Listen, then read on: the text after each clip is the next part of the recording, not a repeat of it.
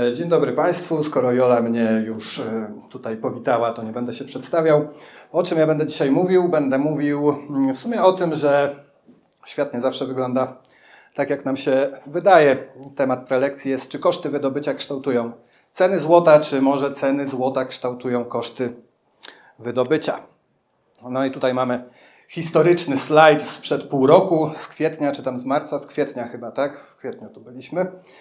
I mm, przedstawiałem wtedy najważniejsze newsy, mm, informacje z 2022 roku. Jedną z nich, e, to już Bogusz Kasowski trochę ten temat zahaczył, no ja go rozwinął. Mm, właśnie rekordowe koszty wydobycia złota mieliśmy w 2022 roku. E, wzrost o 18% rok do roku, no i 1276 dolarów średni, całkowity koszt wydobycia uncji złota. E, oczekiwania branży były takie, że w pierwszym kwartale 2023 roku te koszty spadną. Czy spadły, to zaraz do tego dojdziemy. Mm, może o tym, co to są te koszty, bo to nie chodzi tylko o to, że mm, wywozimy te złoto z podziemi, że musimy je wykopać. E, to jest tak zwane AISC, e, czyli jest to taki wskaźnik branży górniczej, który ma jak mm, najpełniej zobrazować wszystkie koszty związane z wydobyciem danego minerału. No i to są koszty mm, właśnie produkcji, czyli wywiezienie tego złota z podziemi, ale też koszty związane z utrzymaniem i modernizacją infrastruktury, zakupem y, sprzętu nowego czy jego naprawą, koszty zastępowania rezerw. No to głównie badania geologiczne, odkrywanie nowych złóż, E, koszty związane z rekultywacją terenu. No też staramy się w tych czasach, żeby te szkody górnicze były jak najmniejsze, żeby mm, tereny pogórnicze zostawić mm, w jak najlepszym e, stanie, mm, jak najbardziej podobne do tego, co było przed wydobyciem. E, koszty społeczne i środowiskowe to jest też część tej agendy ESG. No i koszty administracyjne, e, czyli wypłaty, koszty biurowe, ubezpieczenia, tego typu rzeczy. To właśnie to wszystko się składa na to 1276 dolarów w zeszłym roku. Mm, w tym roku ja mam e, dane z pierwszego kwartału mm, i ten pierwszy kwartał e, znowu poszło do góry 1358 dolarów. Tak jak mówiłem wcześniej, oczekiwania były takie, że koszty spadną, nie spadły, ale zwracam też uwagę na to, że chociaż akurat ten wykres tego nie pokazuje, bo to w zasadzie tylko 20, e, w 20 roku mieliśmy taką sytuację, że pierwszy kwartał był najbardziej kosztowny, ale często tak jest i wpływ na to mają na przykład srogie zimy w krajach takich jak Rosja czy Kanada, które to kraje są. Rosja to jest, zdaje się, drugi największy producent y, złota, Kanada chyba czwarty.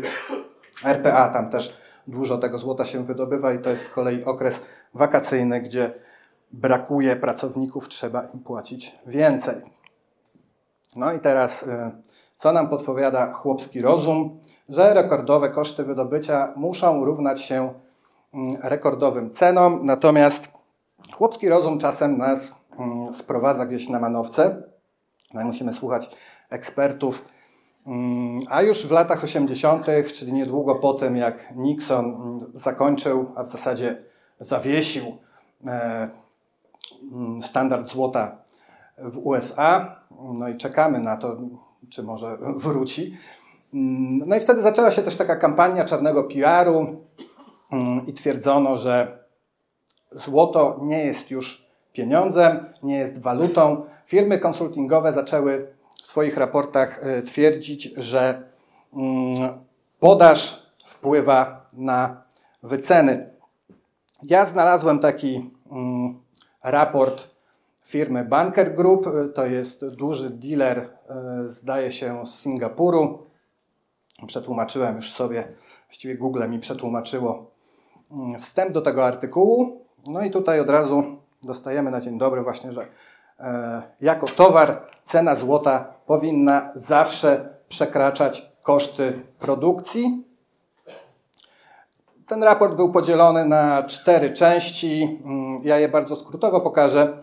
Mm, natomiast tak, w pierwszej części pokażemy że cena złota jest silnie skorelowana z ropą naftową, a tym samym z kosztami energii. W drugiej części pokażemy, że AISC, czyli te całkowite koszty, też są silnie skorelowane z ropą, a wewnętrzna stopa inflacji wynosi 7%. W trzeciej części pokażemy, że krańcowy koszt produkcji złota wynosi 1855 dolarów. I to jest e, raport z roku 20. Także teraz e, wyszłyby im te krańcowe koszty jeszcze wyższe.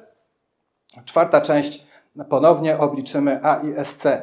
E, tu im wyszło, że powinno wynosić w 2020 roku 1017 dolarów. E, oczywiście teraz byłaby to wyższa kwota, mm, natomiast tam chodziło o to, że generalnie górnicy powinni raportować o 3% wyższe mm, AISC niż raportują.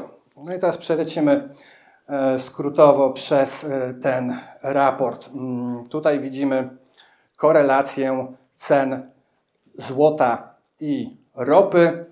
Mm, widzimy, że to jest 88%, z tym, że ten e, wykres on nie pokazuje stricte cen, mm, on pokazuje, że gdy wartość rośnie o 1, wtedy mm, ceny się dublowały.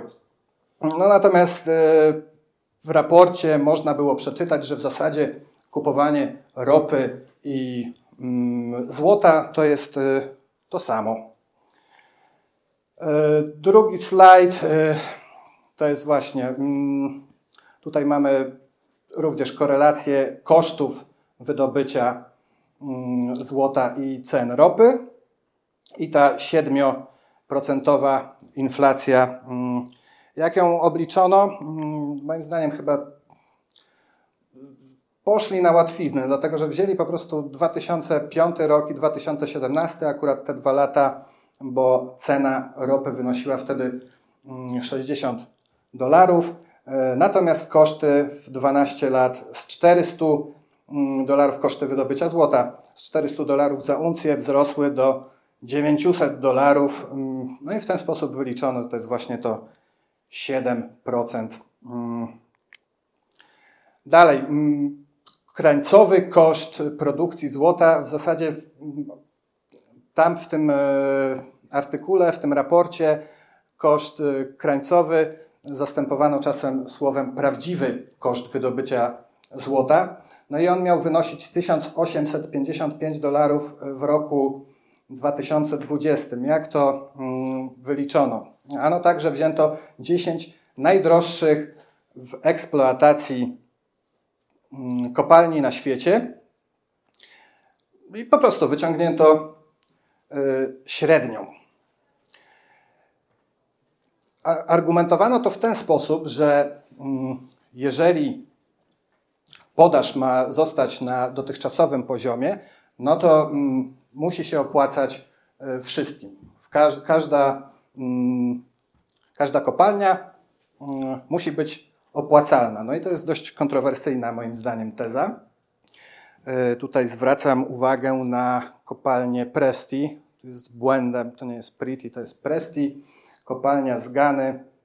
Mm, o niej jeszcze sobie chwilę pomówimy, y, ale to za moment.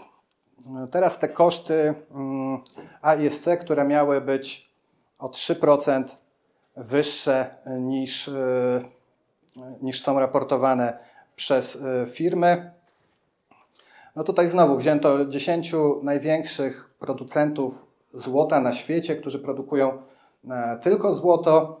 Mm, no i znowu mam trochę taki zarzut, e, dlatego że jednak złoto wydobywane jest nie tylko jako złoto, ale też e, wraz z innymi metalami, więc to jest takie trochę sztuczne, mm, sztuczny argument, który ma potwierdzić tezę. No i konkluzja. Konkluzja jest taka, że no, wiemy o tym, że złoto zabezpiecza przed inflacją. Mnie najbardziej interesuje e, tutaj ta, ten ostatni akapit. No i w nim czytamy, że mm, złoto na tym krańcowym e, koszcie wydobycia 1855 dolarów mm, jest bardzo blisko ceny, e, ceny złota.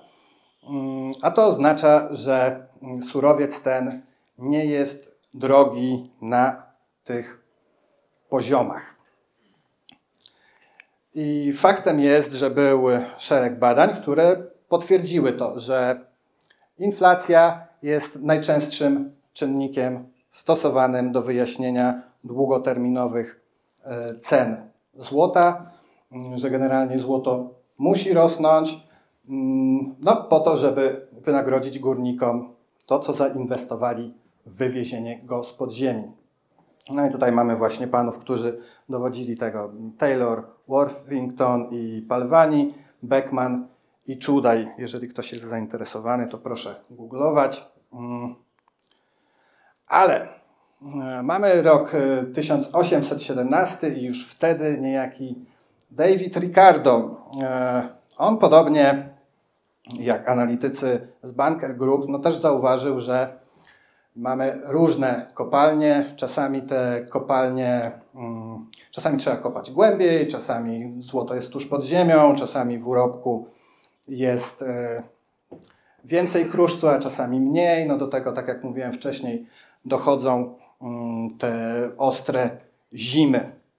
Mm, także generalnie wychodzimy z podobnego założenia, natomiast e, Ricardo wysnuł zgoła inny wniosek nie powiedział, że kopalnia musi się opłacać. On stwierdził, że jeżeli cena złota spada, wtedy kopalnie mm, te, w których e, koszty wydobycia są e, wyższe, one są albo zamykane, mm, albo restrukturyzowane, albo wydobycie w nich jest e, zawieszane na jakiś czas.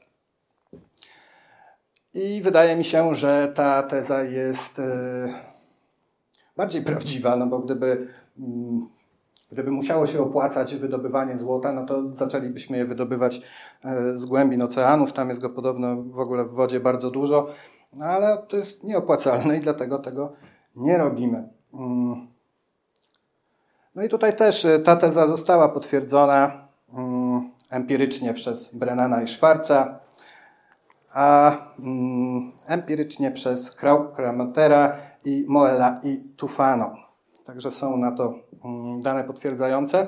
No potwierdza to też y, ta kopalnia Presti, o której mówiłem wcześniej, bo ona w roku 20, czyli niedługo po tym, jak powstał e, raport firmy Banker Group, najpierw y, była restrukturyzowana, co się nie powiodło, no i ostatecznie została sprzedana. Oczywiście Chińczykom. Chińczycy Teraz kupują wszystko, a nie wiem w zasadzie, co się dzieje dalej z tą kopalnią. Nie sprawdzałem jej losów. Mm. Natomiast no widzimy, że to nie jest tak, że kopanie złota po prostu musi się opłacać i, i rynek, y, no rynek nie będzie się oglądał na takie firmy, które są nierentowne. No tutaj mamy dwóch uśmiechniętych dżentelmenów.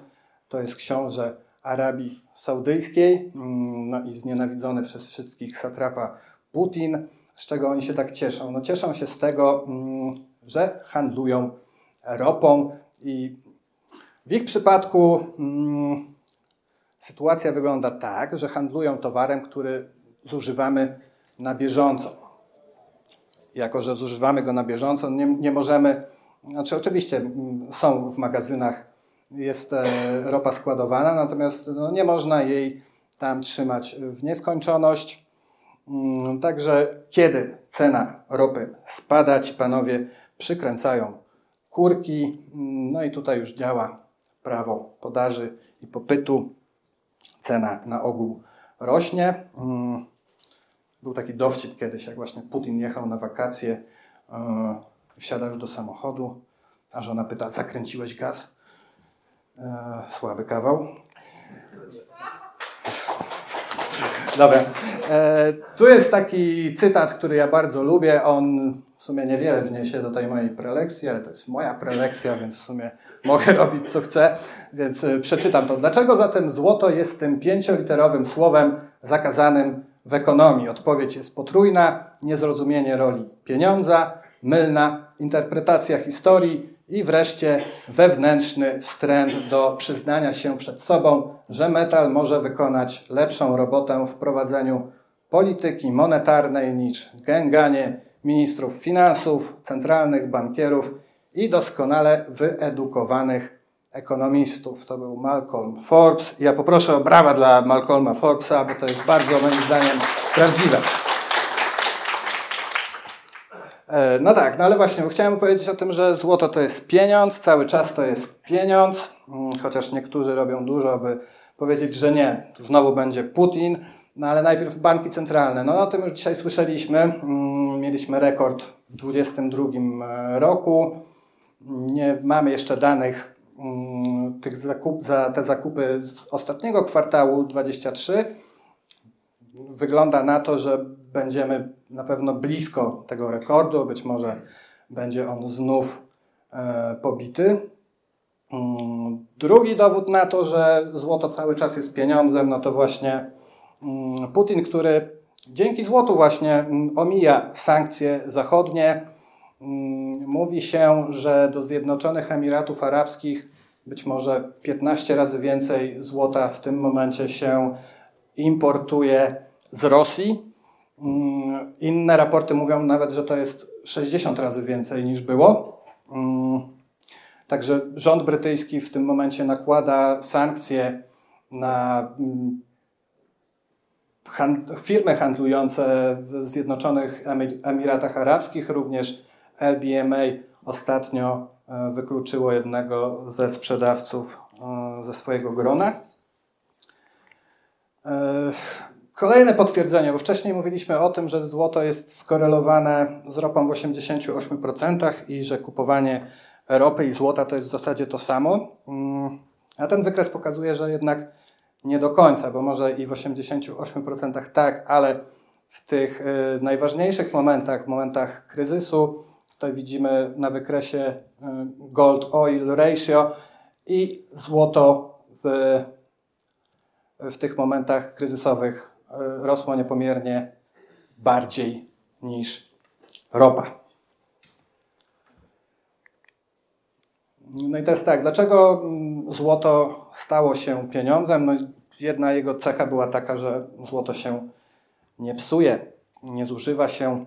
Mm, jest tak, przemysł y, wchłania mniej niż 10% złota. Tutaj mamy dane z 2019 roku, to było 7,5%. Mm, mało tego, ze względu na cenę y, powszechny jest recykling złota, Około 1100 ton rocznie recyklinguje się go. Oczywiście to nie jest tylko z przemysłu, bo tutaj też e, wliczamy w to biżuterię, która jest przetapiana, mm, żeby albo znowu je przetopić na e, sztaby, monety, czy też stworzyć inną biżuterię. Na poprawo widzimy grafikę, która obrazuje, ile tego złota wydobyliśmy do tej pory w historii. E, czy to jest dużo, czy to jest mało? Nie wiem. Niektórzy reagują na to, że bardzo mało. W każdym razie, no ponad 205 tysięcy, no w tym momencie na pewno więcej, bo to też są dane chyba sprzed dwóch lat. No na pewno powyżej 200 e, tysięcy ton złota wydobyliśmy. No i nie wiem, czy to jest prawdziwa informacja, wydaje mi się, że prawdziwa, że 99%, no może trochę mniej, ale że generalnie wydobyte kiedykolwiek złoto, ono jest praktycznie całe z nami do tej pory. I teraz, e, co z tego wynika? E, wynika taki współczynnik przepływu mamy, STFR. I Tutaj porównam złoto do pszenicy, akurat dlatego, że to będzie jaskrawy przykład mm, i on najlepiej pokaże to, co chcę przekazać. To 205 y, tysięcy ton, mm, które mamy w magazynach, dzielimy przez roczną produkcję, przez 3,5 tysiąca mm, ton. Wychodzi nam e, współczynnik 58. E, pszenica, która jest towarem e, łatwo psującym się, Podobnie jak ropy, nie możemy też jej trzymać w nieskończoność. Jej produkujemy jakieś 280 milionów ton rocznie, mm, natomiast roczne zużycie pszenicy, czy też konsumpcja, mm, no to jest około 780 milionów ton. I widzimy tą gigantyczną e, różnicę mm, współczynnika przepływu 0,35 a 58.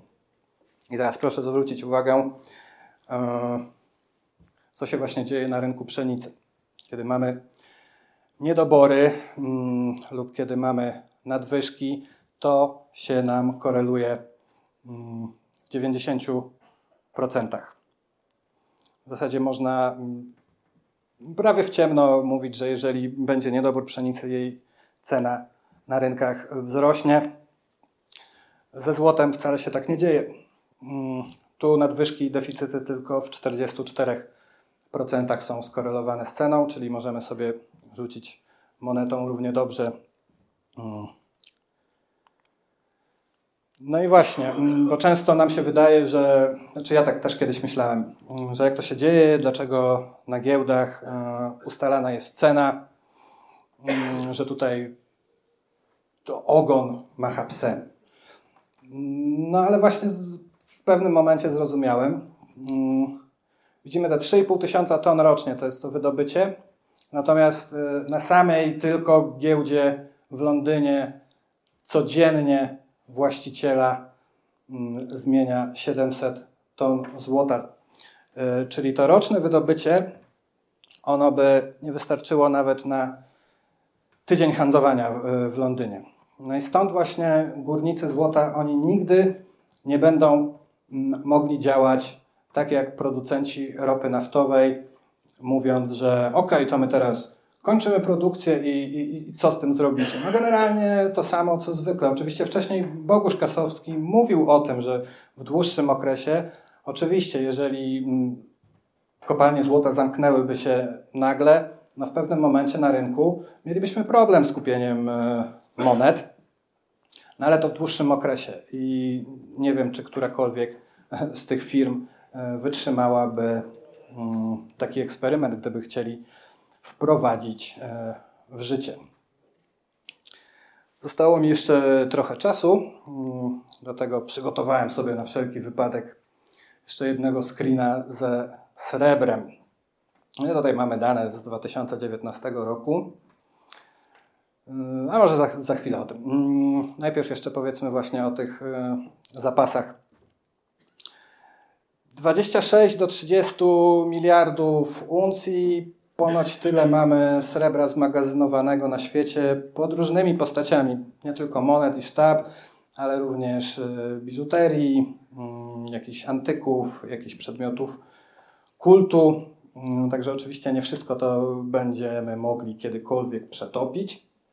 Mm, no, natomiast y, na tą prezentację przyjmijmy, no wyliczymy sobie to STFR, znaczy już jest wyliczone, 21 do 25 mniej więcej wychodzi, bo jakiś miliard, miliard 200 chyba tysięcy uncji w 2022 e, roku taki był popyt na srebro. Czyli widzimy, że mm, jest to wiele e, mniejszy ten współczynnik niż przy złocie, a natomiast e, nadal bardzo daleko od pszenicy. No więc Póki co mm, górnicy złota mm, też nie mogą sobie pozwolić na mm, takie działania jak producenci ropy. Są w podobnej sytuacji co producenci złota. Zresztą często to są te same firmy.